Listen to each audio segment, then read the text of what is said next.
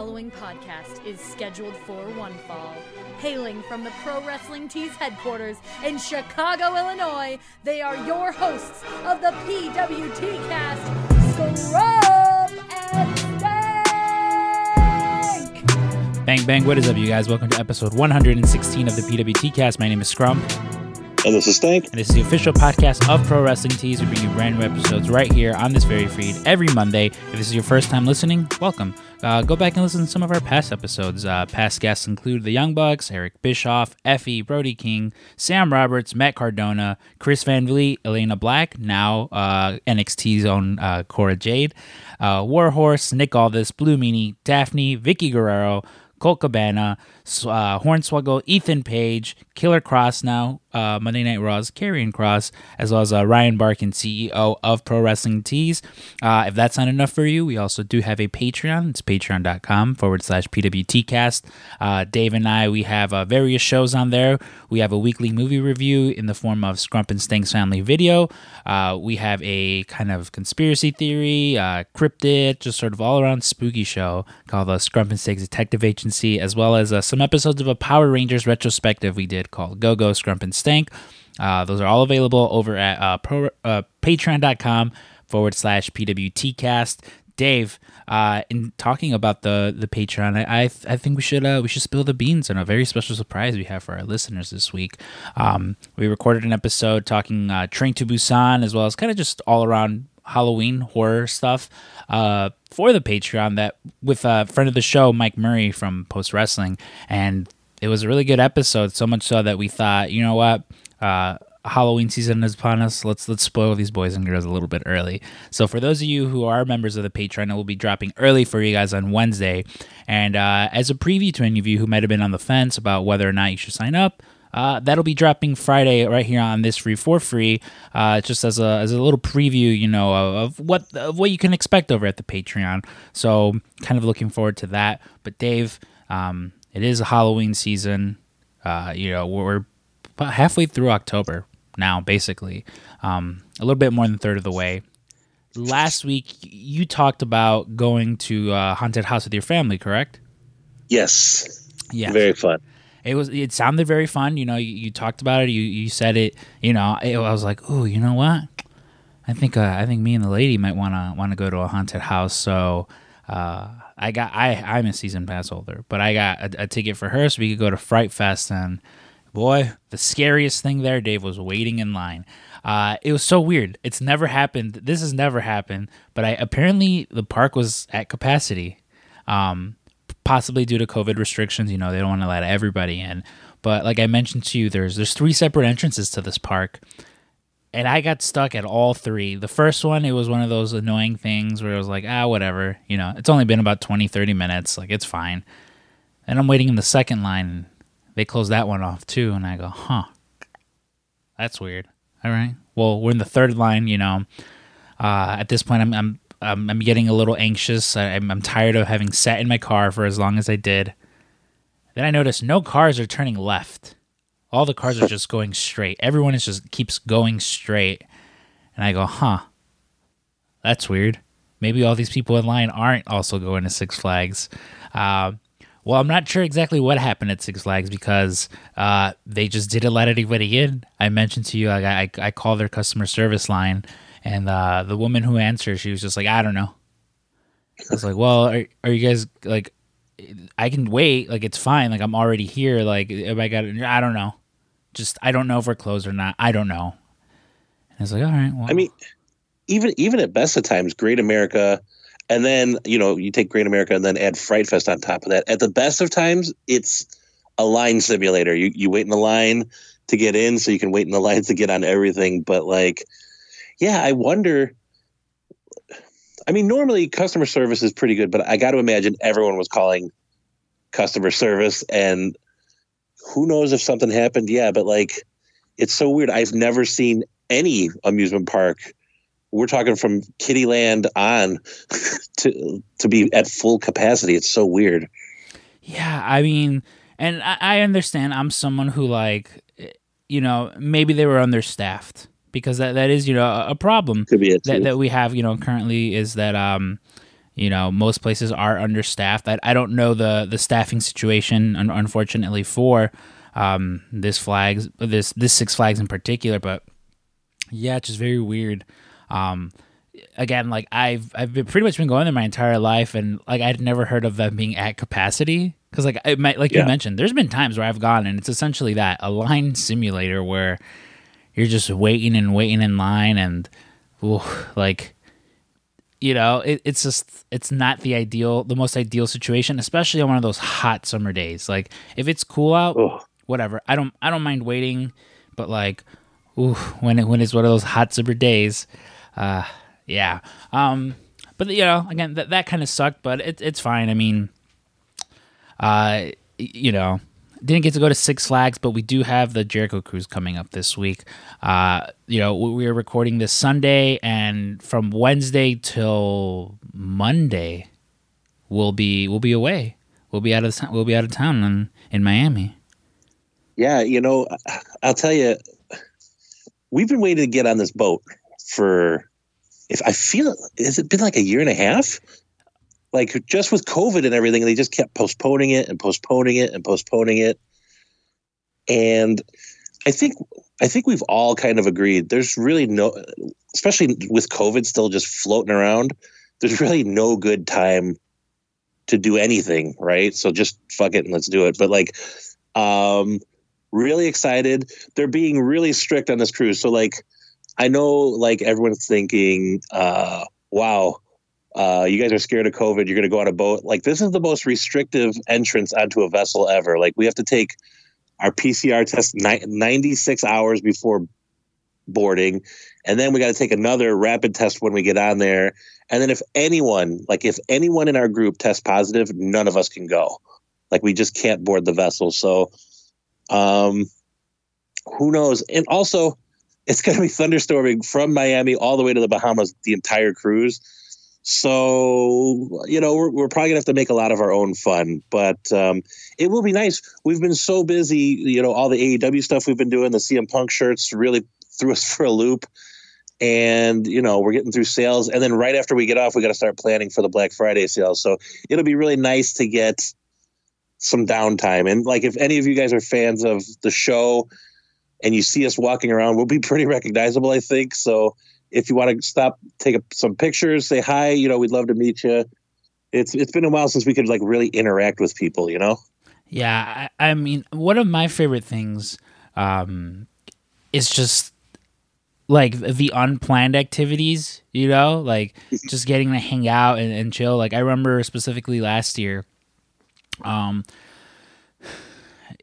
because we brought the podcast equipment, which thank thank God, uh, this year uh, we we now have a, a, a portable uh, podcast uh, recorder as opposed to the, the the big soundboard, big old soundboard that I had to bring Yeah. last time because uh, as ideal of a of a piece of equipment as it is, not the best when traveling. Um, Yeah. but it was just kind of sitting down with people and getting to talk and getting to chat. Like again, I, I mentioned all those episodes up front. The one that I always recommend is the Jericho Cruise one, just because it's just it's so it's such a fun episode because you hear you know you kind of first day we get there and just as the days go on like the the sea madness uh you know Yeah. sets in and, and, and things like that and it's just getting to talk to all our friends like I'm super excited. I'm, I'm positive we're gonna record another episode with like you know Joe and and, and Taffy. You know, Yeah. cou- cousin Jeremy's my roommate this uh, this cruise, so probably another one with him. Like it's just it's so much fun to me just being around like our, our- close friends and you know just getting to getting to just chill out, not have to worry about oh this order needs to go out overnight express tonight or you know the fucking world's gonna end because you know just any of that kind of stuff that again unfortunately for the last few months because of how busy we've been has been the case where it's like oh we have to get this high this has to- pressure.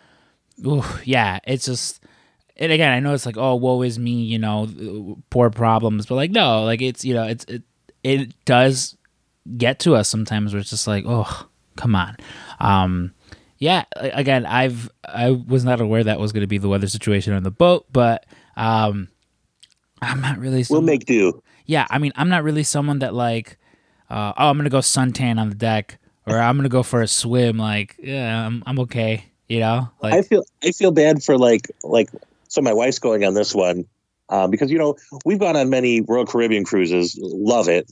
Like cruising is like some of the most fun you can have. So Norwegian's a little bit different. The boats are a little bit smaller, but like she was like, oh, I, I kind of want to go on the on the Jericho cruise, and like she was planning on being on the sun deck, sunning and like just drinking all day. And so she's like, oh, and I can't sun out, but. uh she was really worried. She's like, she's like, I don't want you to look at me like I'm some kind of anchor and you got to entertain me.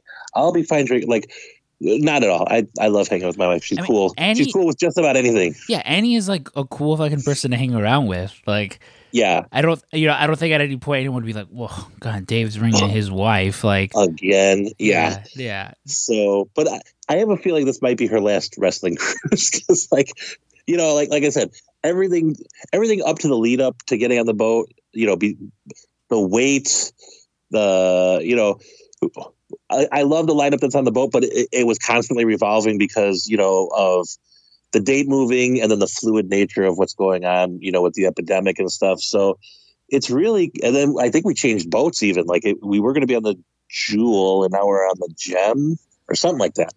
So um, this is one of those things where, like last year, Ryan's wife came on and Frank's wife came on, and they were like, "No, thank you."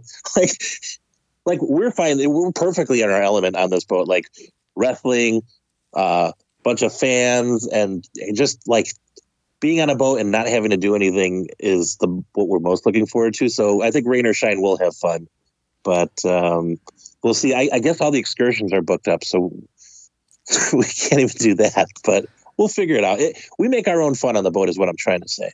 Yeah, that that's one of that's one of the things going into it where I'm like, eh, you know what? Eh, Best best case scenario, uh, we kind of just again that we have our own fun. We we make up our own things, and uh, you know, at least you know, uh, worst case scenario, we had a whole bunch of content for the podcast uh, Yeah. to put out. You know, if it is uh, the end of the world outside it's raining, it's a thunderstorm and all that, because I think. I think too the fun thing to sort of reflect on is like again this is our third time going on. It's like you can sort of compare all three of them and like um I think fair to say first one was probably you know the best one. Um Yeah. yeah. So it, it'll It, was new, and we didn't know what to expect. And you know, there wasn't a pandemic going on. there wasn't a pandemic. The other thing too, the the reality of being on a boat with a ton of people is there are just some things you got to deal with. Lines at the buffet, elevators being max capacity, and you got to just walk. Like there's like little things that like they seem like the most first world problems. We're like, oh, I gotta wait to eat all I can eat buffet food, and I can't take an elevator up to my stateroom to go look at the. These are, believe me, I understand that we sound like asses, but like there are some things on the boat where you're just like, oh. So we normally kind of find like little pods and areas to just like hang out with, and that's the most fun, hanging with your buddies. Yeah, that that's that'll be the most fun that I'm looking forward to. And again, I'm rooming with cousin Jeremy. You know, that guy is Can't get better than that. can't get better than that, you know. Um, real quickly, Dave, before though we we get to uh, you know this week's episode with uh, with Jeff Jarrett, which oh uh, you know again, some of you may be wondering like, oh, I thought you guys are going with the whole uh, spooky motif this month. Um, that very much was the plan, and for maybe about a month now, we've been both you know Jeff Jeff Jarrett this week's guest and and us we've been going back and forth because uh you know Jeff is a very busy man himself and we've just been so swamped so so swamped. Um which I wanted to give a, a huge shout out to uh, Derek over at uh, Ad Free Shows because he helped facilitate this and you know very much work with our with our sort of busy schedule. Like we sort of you know even day of it was like oh it's supposed to be this time is it okay if we switch it to this time? And even then, uh, you know, Jeff was more than accommodating, you know, for the time that he gave us. And so, yeah, you know, uh, next next week's episode will be the uh, or next Monday's episode at least will be the uh, Midsommar episode with uh, Wes and uh, Ashley Allen that we recorded. Which again, an- another really fun episode talking about Midsommar. And uh, yeah, we will. There will be another Jericho Cruise episode you know uh, that that will be coming as well. The only the only thing that sucks with that in particular is that um having to remember all the different bits of audio that we record because it's not like Yes. you know it's not just one giant piece of audio that we record you know? It's like oh let's record five minutes over here with castro. Let's record five minutes over here with nick. Let's record five minutes over here with taffy. Like and then when i'm putting it together one i gotta like it's just a lot of lot of nerdy editing stuff but nonetheless, you know, like we mentioned, uh, you know, this week's episode, uh, not the most of, of spooky. There will be some movie talk. Uh, we'll, we'll save that for after the interview because, um, again, it was uh, it was a pretty fun interview that we had with Jeff. Like, uh, a very fun bit, like very very fun bit right off the top, where I was just like, whoa, this is this is pretty crazy that Jeff Jarrett knows. You know, Jeff Jarrett's calling me Scrump that's pretty fucking weird. Um, and then, of course, my favorite part that I, I've not stopped talking about it, Dave, is the way that this episode in particular ends. Um, because again, it was Oh my goodness. yeah, it was it was just another one of those things that I was just like, wow, this this is what Dave and I do. Like this is this is real life, huh? This, this is just this is so much fun. Um, so yeah, let, us go ahead and get into uh, this week's episode with Jeff Jarrett, and then afterwards, uh, the DC fandom just happened, and you know there was a lot of. Uh, um, stuff that they put out. Dave and I have some feelings on it, and uh, yeah, we'll, we'll talk about that right after uh, this week's interview uh, with Double J himself, Jeff Jarrett.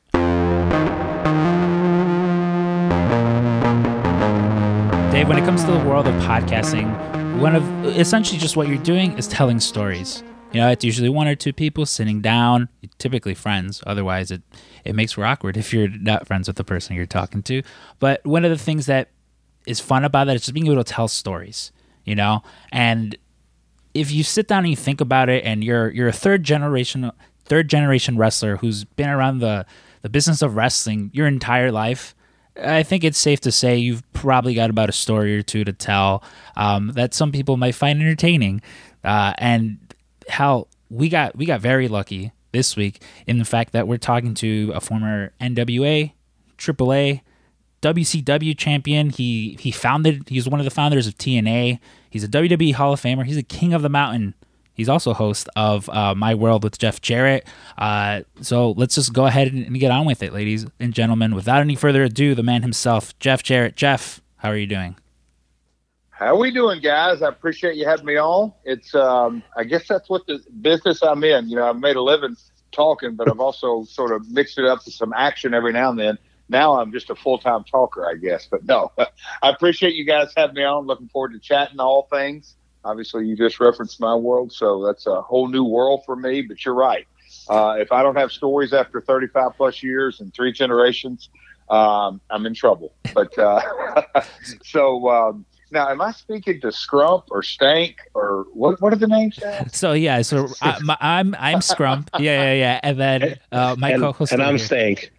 Well, you guys got to listen. Listen, should I call you Mister Scrump and Mister Stank because you need to properly introduce yourself to the chosen one, to the king of the mountain? I'm kidding. Mr. M- Mr. Stank is my dad. So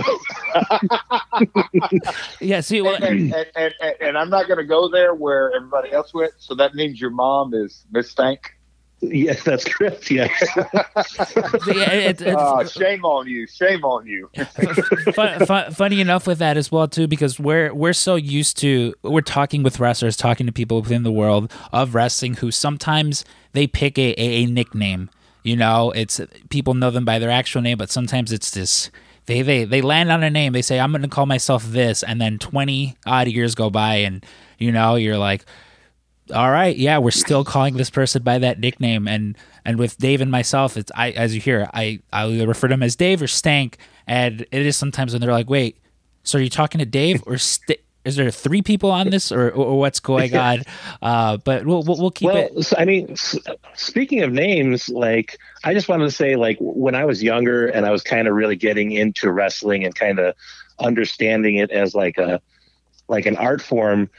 You know, I remember watching like WWF Superstars and seeing like a new character, Double J, and you know, I remember thinking, what an awesome name, Double J, J A double R, you know, J E double F, J A double R, E double T. I was like, how do you get a name so perfect like that? And like, you know, it just like lent to your character so well to, you know, you, you kind of had that, that wild, uh, kind of flamboyant outfit and the, the whole gimmick. Um, what, what was it like when they show you like, uh, one your outfit, which was pretty unique at the time, um, but just your character in general.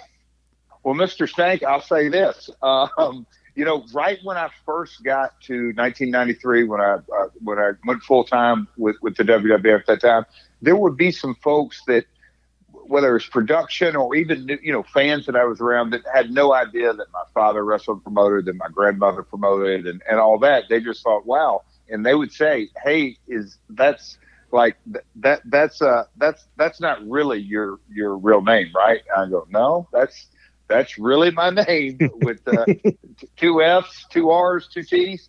Uh but um yeah no it, it's um you know putting that all together and and um just to sort of you know dovetail off to that I, and i've said it often on my on my world and me and conrad have had conversations on there and off there because sometimes he'll just start picking my brain where I have that conversation. You know, Vince um, McMahon is is is a lot of things, but one of the things that I think, um, you know, at the end of the day, is that he gets something out of a talent that already exists. You know, the Undertaker.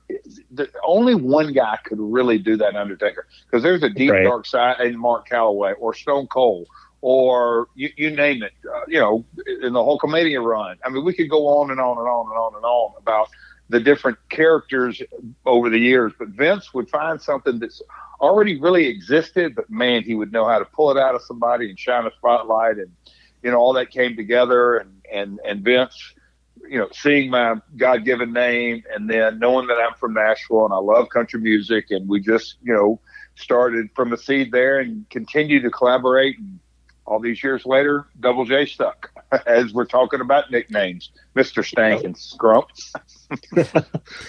well, speaking speaking of Vince, you know, uh, like you said, there's a lot that's been said about him, and it, depending on what your relationship is with him at the time, you know, some people speak negatively about him, you know, when they're they're kind of on each other's bad side, but then oftentimes they'll come back around and say, well, a lot of times Vince was like a father figure to me, um, or like almost in every instance they say just what you said. He sees something that that's innate in in some of the great performers that maybe needed to be pushed out. And I mean, that's kind of like the hallmark of a, a great promoter.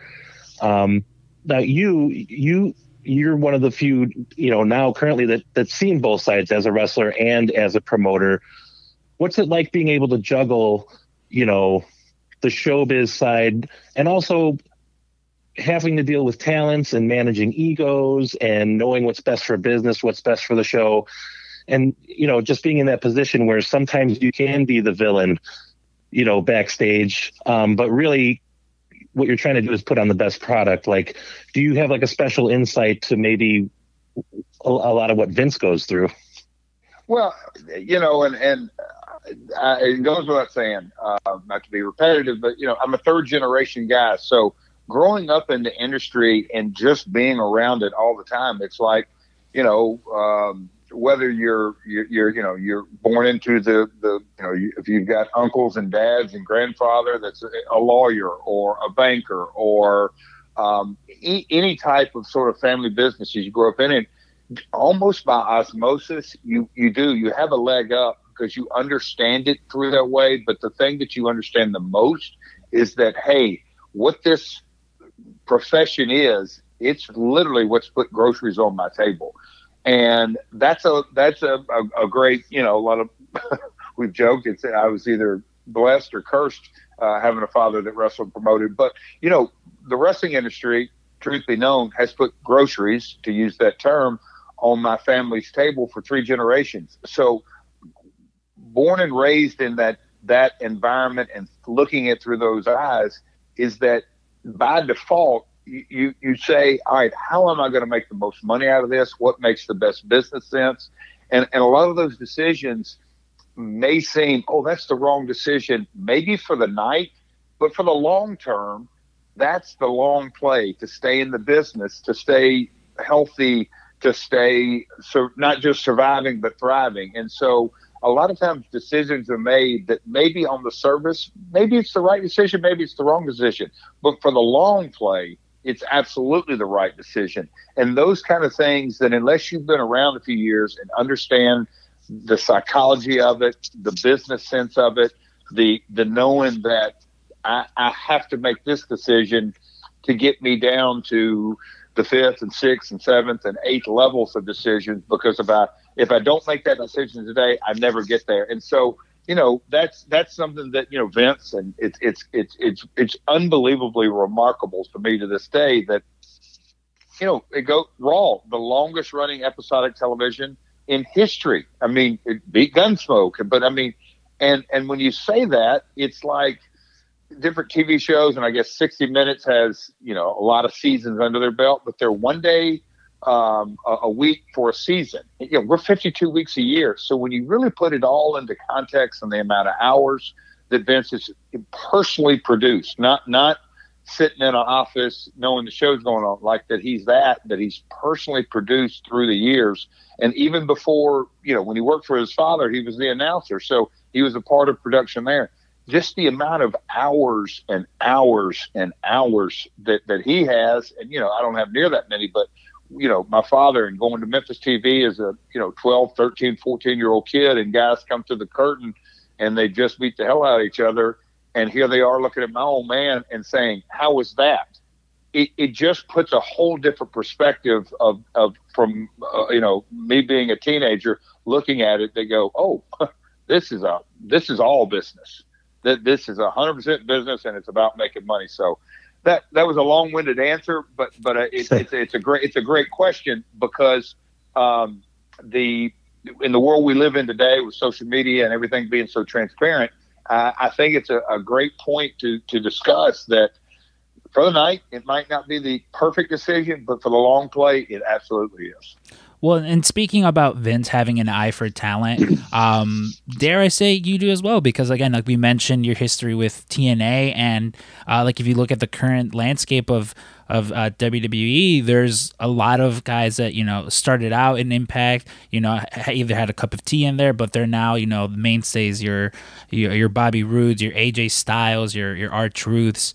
Is there any part of you that sort of feels like the you know like it was like the, the the father figure where you know you, you saw these people that you clearly saw something in them. You know you looked at a samoa joe and said this is going to be the guy. And now seeing that you were right about that. Like is there any sort of validation in, in seeing them succeed even to an extent with someone like a, a jeremy borash you know behind the scenes who you know people rave about his work. And again you you were sort of the person who who discovered these guys and, and were able to give them more of a, a mainstream uh, audience well, for every Jeremy Borash or AJ Styles or Samoa Joe, there's guys that didn't make it, and and we have had those kind of kind of conversations.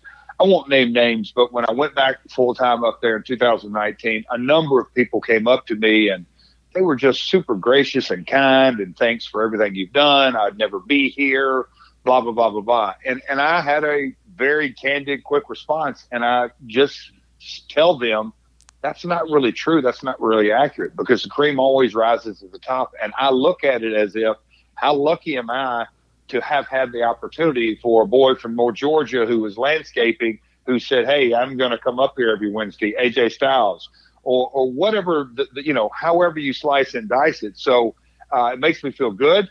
Uh, you know, that, that the guys are, are so successful. But when I look back on that time frame and, and, and look at, at just how we were hitting on all cylinders and gelling. It was from a professional point of view, uh, just a fantastic era of my career. Uh, but then just recently on ad free shows, um, uh, we, we, you know, Conrad wanted to sit down with my father, who uh, I believe is the last remaining territory promoter alive. And he sat him down and had some conversations. And when you hear my father talk about from Jerry Lawler to the Road Warriors to Rock and Roll Express to uh, Midnight Express, Jim Cornette, Jimmy Hart, and then on up to Stone Cold and The Undertaker and The Rock and all the guys that came through there. you know, my dad's territory is the one that gave them, I don't say their break, but gave them an opportunity to create um, and and to refine and to get their career going. And so it's funny how you, when I sort of look back, there's some parallels to that. That he gave a guys a lot of opportunity. That's opportunities were given to me uh, when I started the uh, industry. I mean, started the business, and and so I'm just glad that a lot of guys seized the opportunity and and and are the success they are today. Well, one of those people uh, you know, that sort of seized the opportunity was Nick Aldis when he wrestled, uh, I believe it was back in 2019 at All In, and, and you were actually there. You cornered him. You uh, before we were recording, you know, we were like, oh, ha- have we met before? And I actually, I, I, I, met you backstage at that show as, uh, you know, being with Pro Wrestling Tees, we were running around, and you know, All In sort of sprouted what was to become now AEW. And again, you've been someone who you've you've been around for years, so you've seen these companies, uh, you know, pop up and and sort of gain some momentum. Some of them fall by the wayside. Some of them are still going to this day, very much like you know with TNA with Impact. Um, is it is it almost surreal for you to see like that this is still happening that this is still a thing with WWE as as big as it is that there's still companies that manage to find you know this abundance of talent that uh, for the moment isn't WWE ready or not ready to go to WWE but that this is still happening because again like you've been around for plenty of the wrestling boom periods, and it almost feels as if we're in the midst of one right now. Well, when you sort of look at and look, TNA is coming up on it's it's hard for me to believe, but it's coming up on its 20 year anniversary. Uh, for one thing, damn, that makes me feel old, Stank. uh, but uh, but but it's it's look, and here's a, another sort of a, a unique perspective that uh, I'm I'm blessed with is that growing up in Nashville, you know, in the we'll say 70s, 80s, and even into the 90s, and a little bit past that, there were four or five labels, and if you want to say labels, there were four or five WWEs. But now, the way entertainment is, there's so many independent labels and so many opportunities. That's how I view professional wrestling. I, I believe we are just scratching the surface of seeing multiple brands. I mean, God bless the Khan family you know, when when when a family enters this business with, with hundreds of millions of dollars, it, it it radically changes the climate. And and what an opportunity that's been given to so many folks, and there a lot of folks have seized the opportunity. Um, and so I think it's very healthy. I think there's going to be, you know, continue to be more. Uh, it, I think it's going to be real interesting uh, just to see how things. But the model is changing right before our very eyes. You know, it went from I, I don't have to tell you guys, but went from a live event business in the territory days to closed circuit and pay per view and then monthly pay per view, and, and and now we're getting into streaming and WWE networks on Peacock, and just the evolution of things continues to go at a breakneck speed. I'm pretty excited to see where it's going, but I just think there's opportunities. And you know, years ago, yes, there was wrestling in Japan and, and Germany and some in the UK, and obviously Mexico goes back, you know, uh, a lot of years. Uh, but now the way technology is, there's not a country in the world that isn't aware of professional wrestling, and, I, and and with that awareness comes opportunity. So I'm, you know, I've always been very bullish on the international market, and I think there's a lot of great things to come uh, in the days to come uh, in international professional wrestling. But in our, you know, in our wonderful world, uh, you can be sitting in your house in Chicago and view view view stuff from Mumbai or Munich or wherever Middle East. It, it doesn't matter. So, going to be a lot of fun in the months and years to come. No, definitely, uh, Jeff. Jeff, I, I wanted to ask you real quick, and I, I know that uh, on your own show, My World with Jeff Jarrett, you you've you've talked about this a little bit, but to me, like one of the one of the more shocking moments in uh, in wrestling was Bash at the Beach 2000, and I, I know you've you've talked about it with other people and stuff, um, but that that was when you came out. Vince Russo tells you lay down, and Hulk Hogan pins you, and everyone made like a really big deal about that. That was kind of when um, wrestling had this real emphasis on this is real backstage. You, you know, there is a show, but this is real. Could you tell us a little bit about how you felt in that moment? I know you had to be in a really tough spot. Like you're you're between a rock and a hard place, and, and you know, and of course, coming from the promoter background, you got to do what's best for the company. but you're also a performer and you're representing in a different way. What what were some of the conflicting feelings you were having during, you know, before, during, and after that event happened at Bash at the Beach? and you know we do an entire episode on my world and all my socials and there's actually a website everything uh, if you go on you know whether it's my website or socials it's realjeffjarrett.com and you can go there and find this episode. But you know again i learned at an early age you know when i show up to an arena what cap am i really playing? What cap am i really wearing? Right. and obviously at wcw i was a talent. Now the promoter in me was disgusted. The the human being in me was disgusted. The talent in me was disgusted. But, you know, it's also, I knew my parameters. I was there as a soldier to do what I was told. And why put myself out and, and down a sword that there's no way I can do anything about? I did what I was told. Uh, mm-hmm. You know, and, and that was, you know, the reality of the situation. But here we are, still talking about it 20 years later, which is, uh, in a lot of ways, um, a head scratcher to me because it was such, in my opinion, a, a, a real, uh, you know, just a, a, a real uh, stain, uh, a blemish on the industry. But uh, it makes for good news. But you know, when when people hear the story today, and I've gotten the feedback off of that uh, for folks who have heard that episode. And, and, it's almost like an overwhelming when we get into discussion. And I, I tell the folks, I said, you have to kind of imagine that th- those were pre-Twitter, pre-Instagram. I mean, uh, mm-hmm. uh, pre, pre uh, uh, YouTube. It was really a word of mouth, and and and so um, yeah, there was the Mean Gene hotlines, but but it was so pre-social media days in so many ways that it was really a unique time in the industry because uh, you know uh, someone that followed wrestling and WCW and WWF and knew it was scripted and knew all that they still went, What the hell was that? When they absolutely knew it was scripted, but it, it, it, it raised so many questions, like the Arquette one in the title. Those kind of mm-hmm. things. It's like, what? Uh, so anyway, we're still talking about that stuff, and I'm glad we are because it uh, it, it's certainly uh, my world, and and and um, th- that my podcast is just it's a whole new world for me to venture into. Here I am talking to you guys on your podcast. I don't have to tell you guys you're in the podcast game, but it's uh, kind of amazing how podcasting is now a form of entertainment, and it's uh, highly, you know, lots of revenue created, lots of news created out of it. So it's a lot of fun.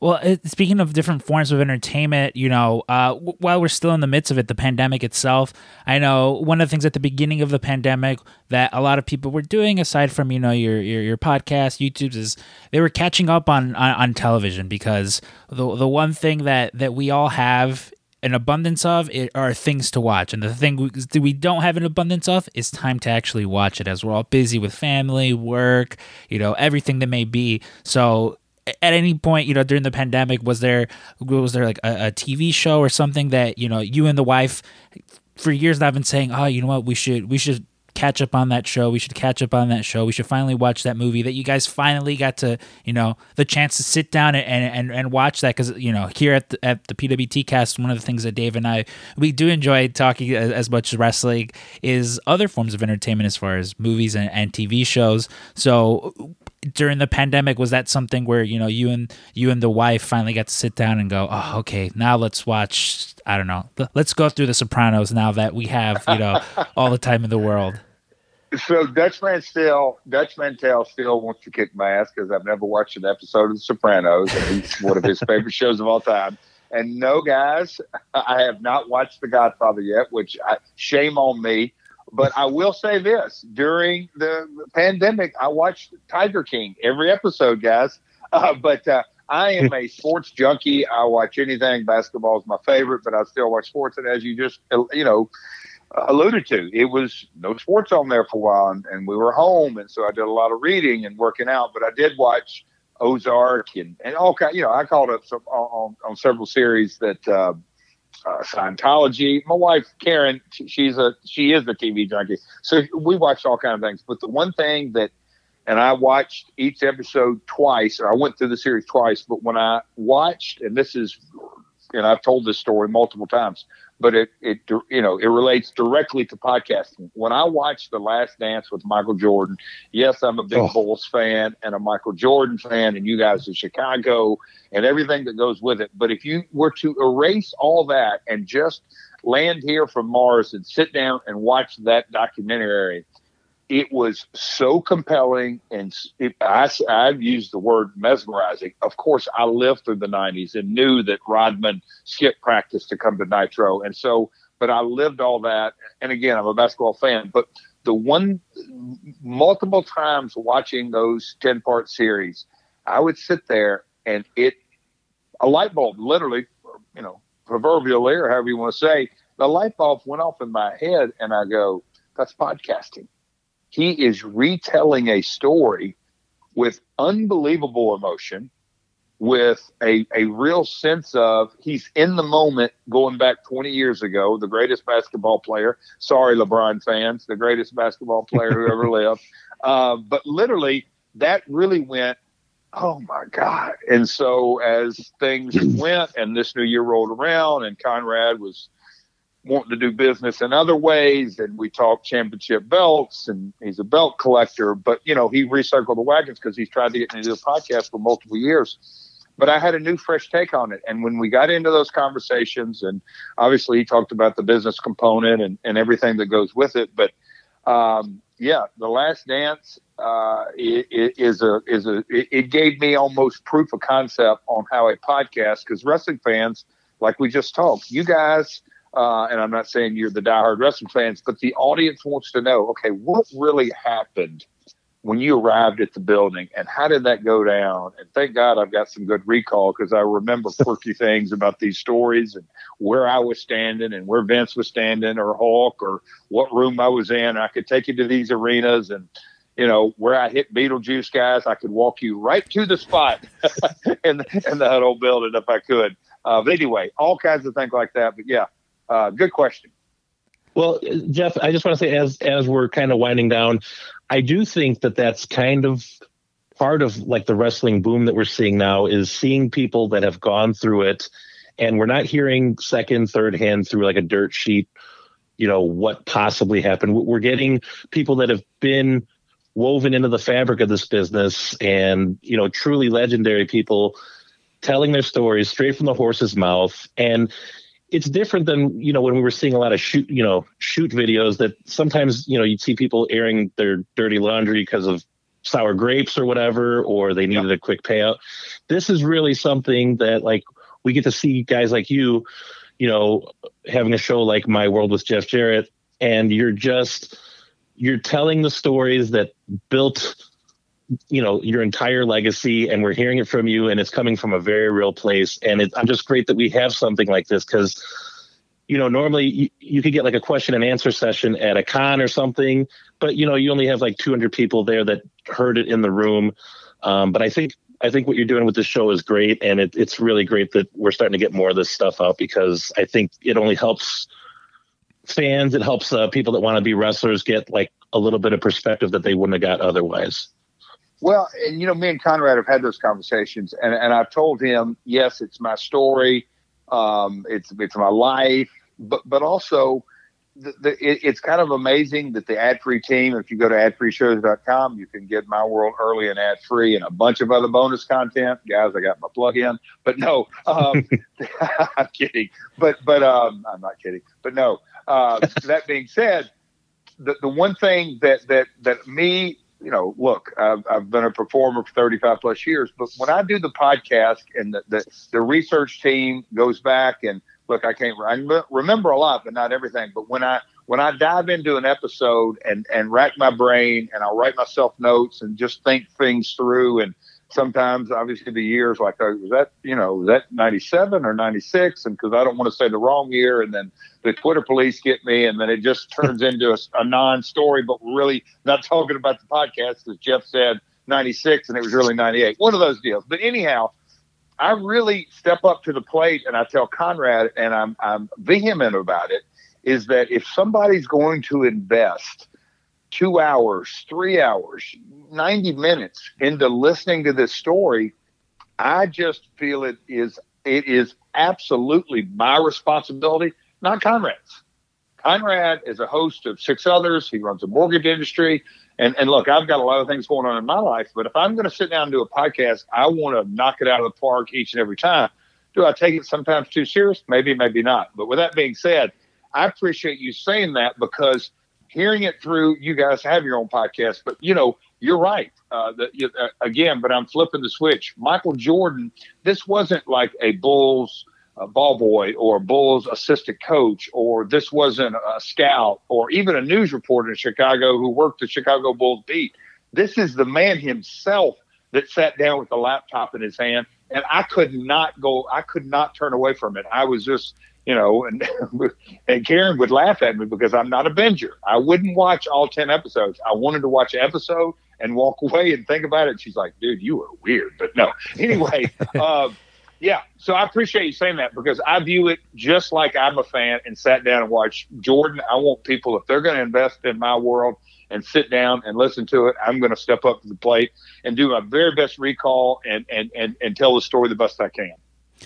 I mean, definitely some comparisons could be made to Jordan and yourself because you're both a great. Eh, as far as as far as my opinion goes, as far as Scrump's opinion goes, you two guys do the very best to ever do it. And I love that you're as much of a Bulls fan as you are because Day or Stank over here, he himself giant Bulls fan. Most recently at the the United Center show, got to have his artwork displayed, uh, you know, on the TitanTrons over at the United Center, which again, I love it. Someone being as big of a fool's man as that. Um, of course, Jeff, we'll uh, uh, we'll wind it down here. You know, we know we thank you for the time that you gave us. Of course, um, you know, if people want to hear more about you, they can go send My World with Jeff Jarrett. I personally would recommend the SummerSlam episodes. You did two real good ones back to back. I believe it was 98 and 99 SummerSlams that were two of the ones that I personally like. And I know actually your your podcast is up for an award. It is. Who would have thunk it, guys? no.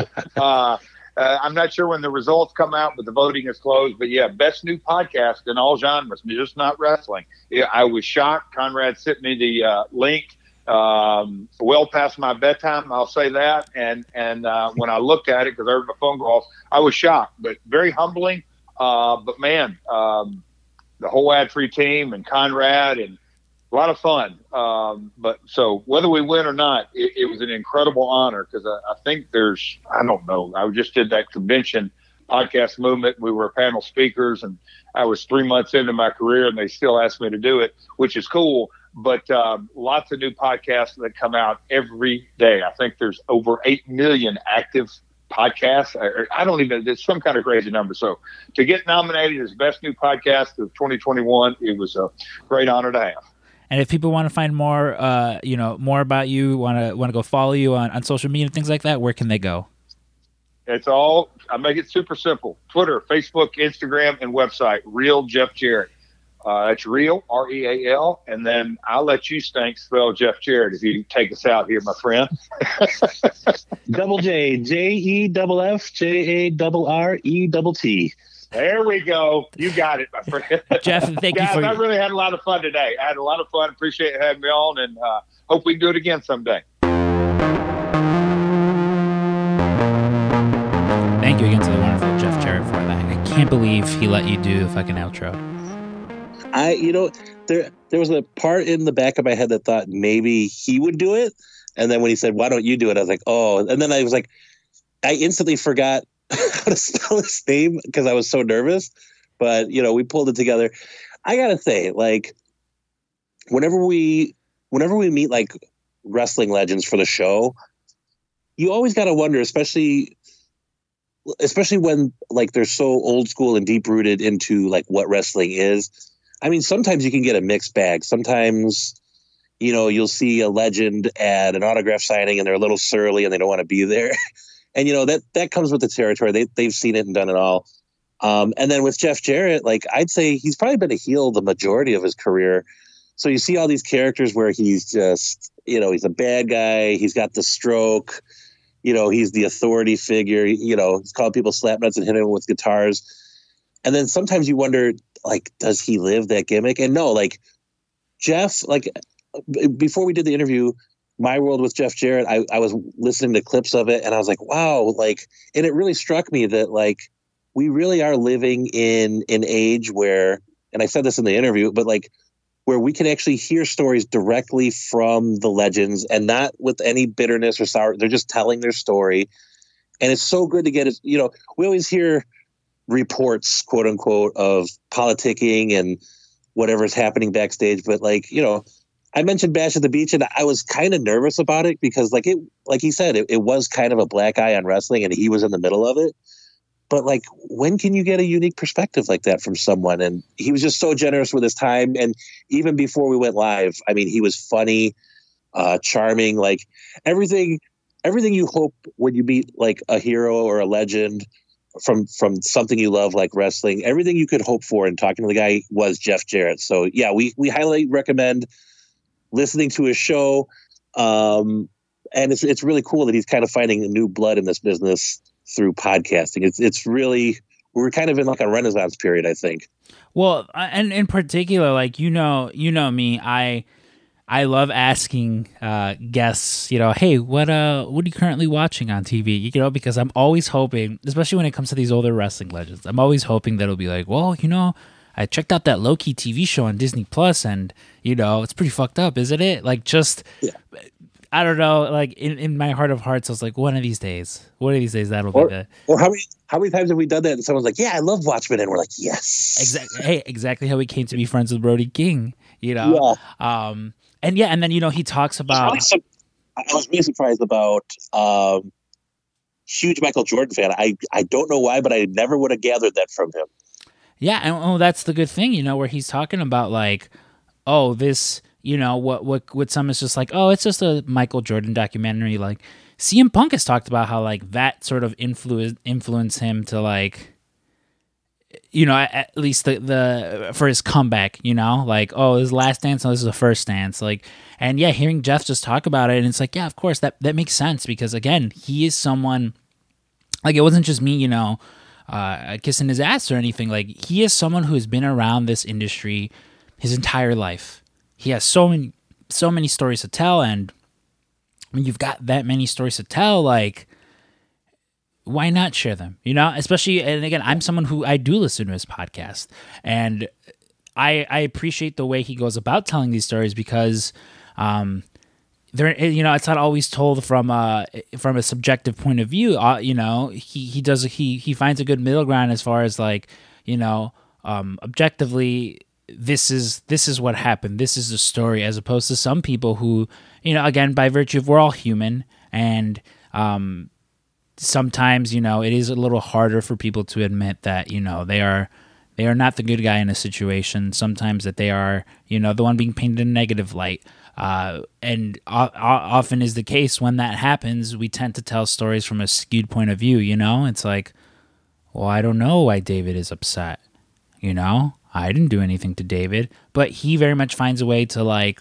again tell these stories from from both point of views. And, and that's what i like about his podcast in particular and just hearing him tell like er, er, how you know how he mentions like it just it motivated him to want to want all right now it's my turn to tell these stories. I thought that was just very fascinating because again like some people in the world of wrestling are still just really reserved and, and keep to themselves and and don't really feel the need to share you know and hey by all means you know like not everyone not everyone needs to have a podcast and and tell everything but uh, when you have someone you know again with um such an illustrious past as Jeff, you know, who's sort of done it all and, you know, it, it makes for the perfect person to have. It makes sense that this person uh, is going to, you know, adopt the medium in which you just sit in front of a microphone and talk and tell your story. Because again, he is just, he is the perfect person when you think of uh, someone who should host the podcast. Yeah. And, and also, I can't stress enough um, you know, we're really enjoying another wrestling boom again because of AEW. But really, he was kind of like, you know, the predecessor in. He had been both in W. He, he's he's seen the territory system. He's been in WWF, WWE, and then WCW. He saw what was working and what wasn't working, both from like the promoter side. He was a promoter's kid and then became a promoter himself, and also from the wrestler side. And he had enough foresight to say we need an alternative because it can't be just one monolithic company. And he tried. And then, you know, if you look at the story and history of TNA, you know, from total nonstop action all the way to TNA Impact and now just Impact Wrestling, you know, he even he was he's like, we're talking about 20 years of this. And there was a time when people said, this is a dumb idea. You'll never be able to. But because of like the building blocks that he kind of set up, it, it allowed a company like AEW to also see what didn't work in WWF, WWE, WCW, and then also what didn't work in TNA. You know what I mean? And he's able to get these little perspectives. And because of those formative steps that Jeff Jarrett took, and some people might say he was way ahead of his time when it came to this. Um, but he he incepted the idea that there can be another alternative, and now from that we're starting to reap the benefits. And so it's really cool. It, it's really hard to get someone that has that much perspective in the business and the art and sport of wrestling.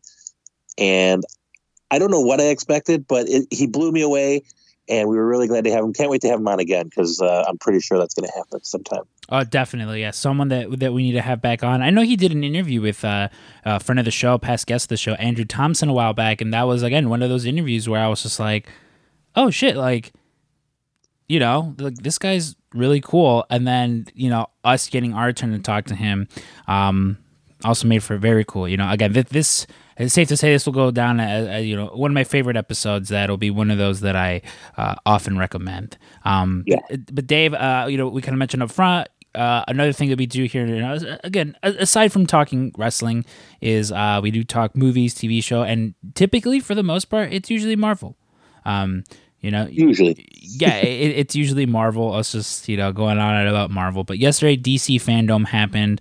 Um, admittedly, again, not the biggest fan of uh, of DC comics or their movies. You know, um, yeah, I think they know they really know how to make a Batman movie. And yeah, that's you know, and that's it for me in particular. And I get it. I like it's just not always for me. Um, I, I think uh, you know there was there was two different Batmans that we saw. Actually, first off, you know, kind of in wrestling tight to wrestling, uh, Shazam. They showed a bit of Shazam. I again have been someone who's not kept up with Shazam whatsoever, just by virtue of I'm like, nah, I don't care. Or Black Adam. I'm sorry, Black Adam, the character that The Rock is is is going to be playing. Um, I saw the trailer and like, cool. I guess you know, like I know, like uh, Pierce Brosnan is in it, um, and they're just sort of using it to to bring in a bunch of other characters. And this has been brewing for a while. Like they have been talking about this for a while. Um, it feels like forever. Yeah. yeah. But I, I don't know. I mean, I feel almost like you're a little bit more versed within the the DC, uh, you know, universe. How, how did you kind of feel about that Black Adam, you know, little teaser trailer that we saw? So you know, I've been talking about this with my little brother. Like we talk about superhero stuff all the time. The hard thing about you, you, you always imagine like someone like Ryan Reynolds for a time period. Like I could have made him almost any superhero. Like he's just got the good looks. He looks like a superhero with his shirt off and stuff. And so you would think The Rock's got such a big personality. He's so big uh, and muscular, you would think, wow, he could play a million, but he really can't. Like I can't, I can't imagine him fitting as any other. Like there's some side characters like he could be Kilowog, but you'd have to like cover his face up. He could be a lot of things. I, I think he could probably pull off like Darkseid actually. Um, and a lot of people were fan casting him as like Apocalypse in the Marvel movies, but the hard thing is he's such a big personality that like you could put him in movies like buddy cop movies like CIA or Central Intelligence or Jumanji and his personality comes out and makes the movie but like if he's supposed to be some ancient sorcerer he can't be the rock. But if he can't be the rock then why hire him right? So he's stuck in this thing. I don't know. I wasn't the biggest Shazam fan when I was a kid because he was he's just magic Superman. And I think for most people, when they think of you know Billy Batson's greatest foe, they always think of him fighting Superman. Like Black Adam rarely gets mentioned. So for for The Rock, he's really been setting the table. He's saying the hierarchy of power is going to change in DC. I don't think of Black Adam as doing that. You you think of Darkseid, you think of Lex Luthor, you think of the Joker, you know, Brainiac. Even there's there's all these great DC world-ending villains, and you never you never think of Black Adam because like he always gets treated as like a mid-level scary. Th- I don't know. It, it, it'll be tough. The test footage that they showed looked corny to me. I I don't know. It just it just doesn't. There's something cornball about Black Adam, and I'll be honest with you. I'm really happy that The Rock is like the the biggest actor in the world. I find most of his movies to be kind of unwatchable. I'll be honest with you. Like, I love the rundown. Rundown's great. Stand standing to like all his early stuff, like when he was still kind of a wrestler. I love. Um, but I'm happy for him. But I don't know. I'm not sure. And I I will say, the showing for Black Adam kind of followed suit for the rest of fandom was kind of shit.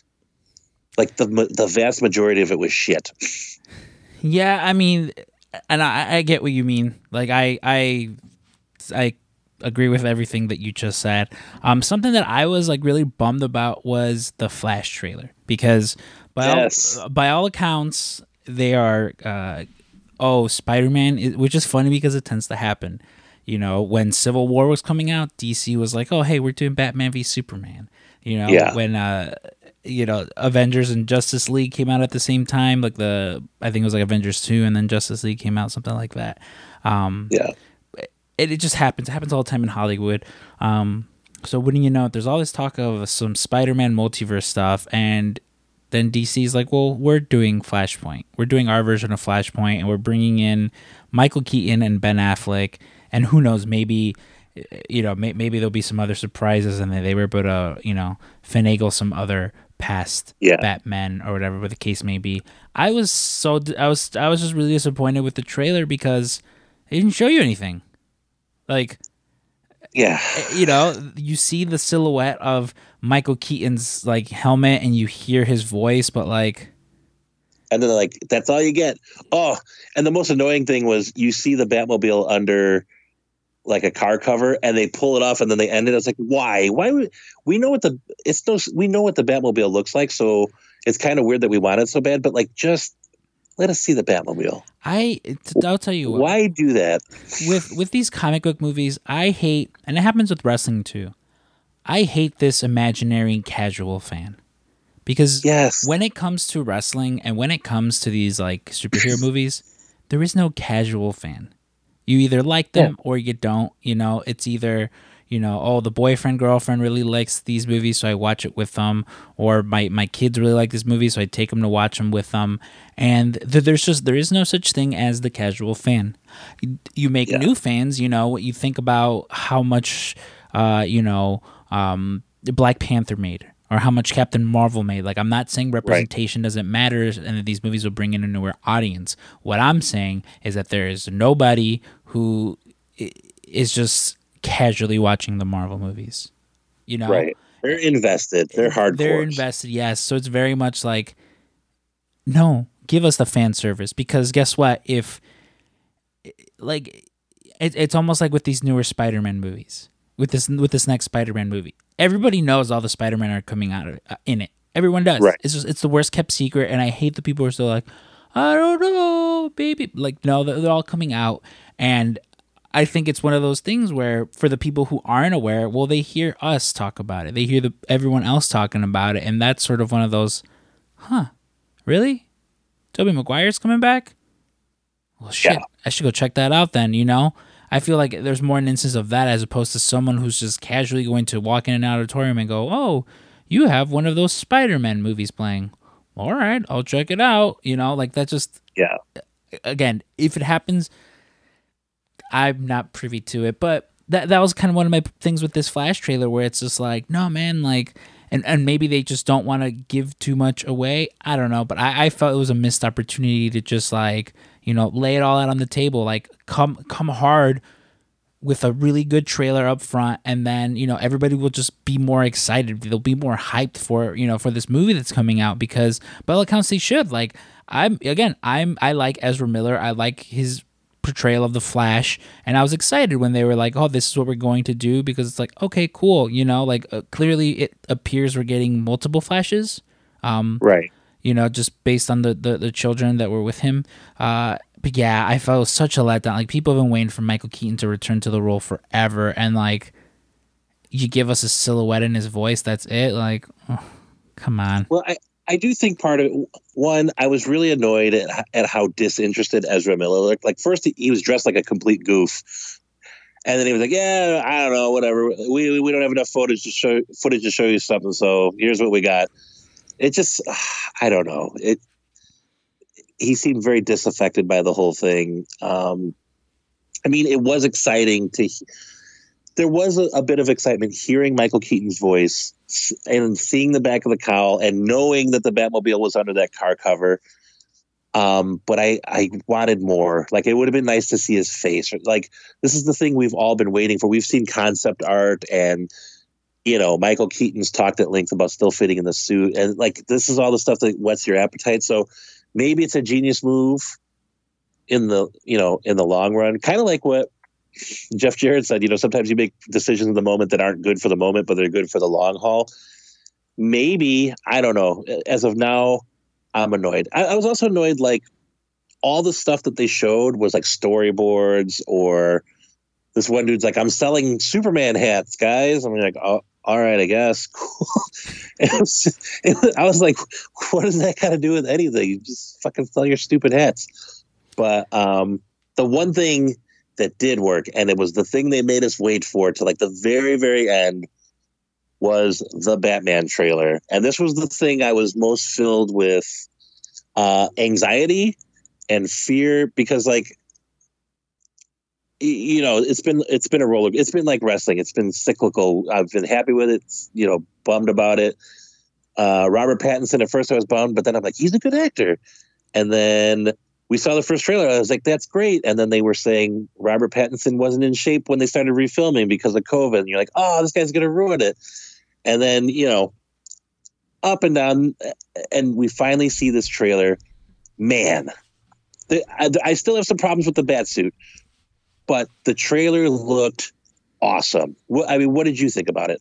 I thought it was fucking awesome. Same thing. Like it's it, oh. it was. I thought it was a really good trailer. Like I'm someone who I've like. There's things that people have been crying about, like oh, we're making uh, Commissioner Gordon black and uh, Catwoman black, and oh, you you put the vampire from Twilight as to be Batman. Like oh, you're Right. you're ruining my childhood. Like just really dumb things like that, where I'm like who cares? Like, Yeah. there's so many different. I don't even want to get in that kind of, but I, you know, and Matt Reeves, a really good director. You know, you look at those like Planet of the Apes movies; he's a really good director. So I had, I had no, there was no shadow of a doubt that this was going to be awesome. And maybe like uh, a month, month and a half ago, there was a, a screening of it, and people were raving about it. They're just like, "Whoa, it is, it is crazy. It is crazy good." And then I saw this first trailer and chef's kiss. It was so good. It was it was amazing. Like I I could not believe like that we're getting this version of of of the Batman just because it looks different. You know, it um Yeah. I had no problems with you know with Ben Affleck's Batman only because I really didn't get to see Ben Affleck's Batman. You know, there was just so much going on that like you know there was never a full on just story as far as for him. And I like the Dark Knight movies that came out. You know, like I know some people feel some type of way about that third one. I think in hindsight, it's a very good movie. Um, the character of Batman's really hard to mess up. And I really enjoy what I saw with this. It, it leaves me very optimistic for what's to come. Again, specifically just because like this is what I want to see. You know, like th- this is like very much up my alley. Where I know everyone's always like, "Oh, why does the Batman character have to be so serious?" It's like, yeah, well, I don't want to watch Batman sixty six. Like that's not what I want. You know, I want like I I want this detective story. Um, framed you know framed within the uh the POV of this you know boy with PTSD who dresses up as a bat I'm sorry. That's just, that's that's the way I want this story told, and this very much feels like that's what we're getting.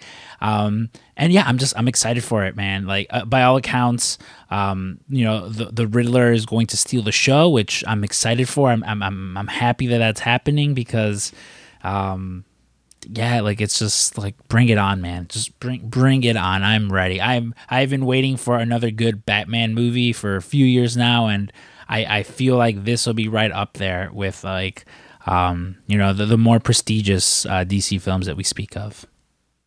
Yeah, and when it comes to Batman, um, you know, I've made my feelings known before. I DC's got this weird relationship with Batman in that for the longest time, Batman was kind of what kept the company afloat, right? They they put out like twelve Batman titles. He was showing up in crossovers with everyone, and pretty much any DC animated or movie had to have Batman. It, it was the same problem that we had, you know, Marvel with Wolverine. Wolverine would just show up with everything, and like he pretty much dominated the '90s. Uh, same thing with Deadpool for a while. Deadpool was just showing up everywhere, which kind of like led to like the movie happening. Um, but now I, DC's gone to great lengths to kind of cut Batman off at the knees. You know, in a lot of like the project products or projects that they're doing, Batman's either abandoning Gotham or like in Titans, you know, they're saying fuck Batman. And then they're trying to make Batman adjacent things like Gotham, the things that revolve around the world of Batman, but don't necessarily have. I think they're trying to maybe move past the problem they created. Um, I will say, like for a lot of the Batman movie stuff, they've been taking lots of inspiration from Batman Year One, which is you know basically this will be kind of like Batman Year One uh, the movie, um, which is good. Like Batman Year One's such a good story.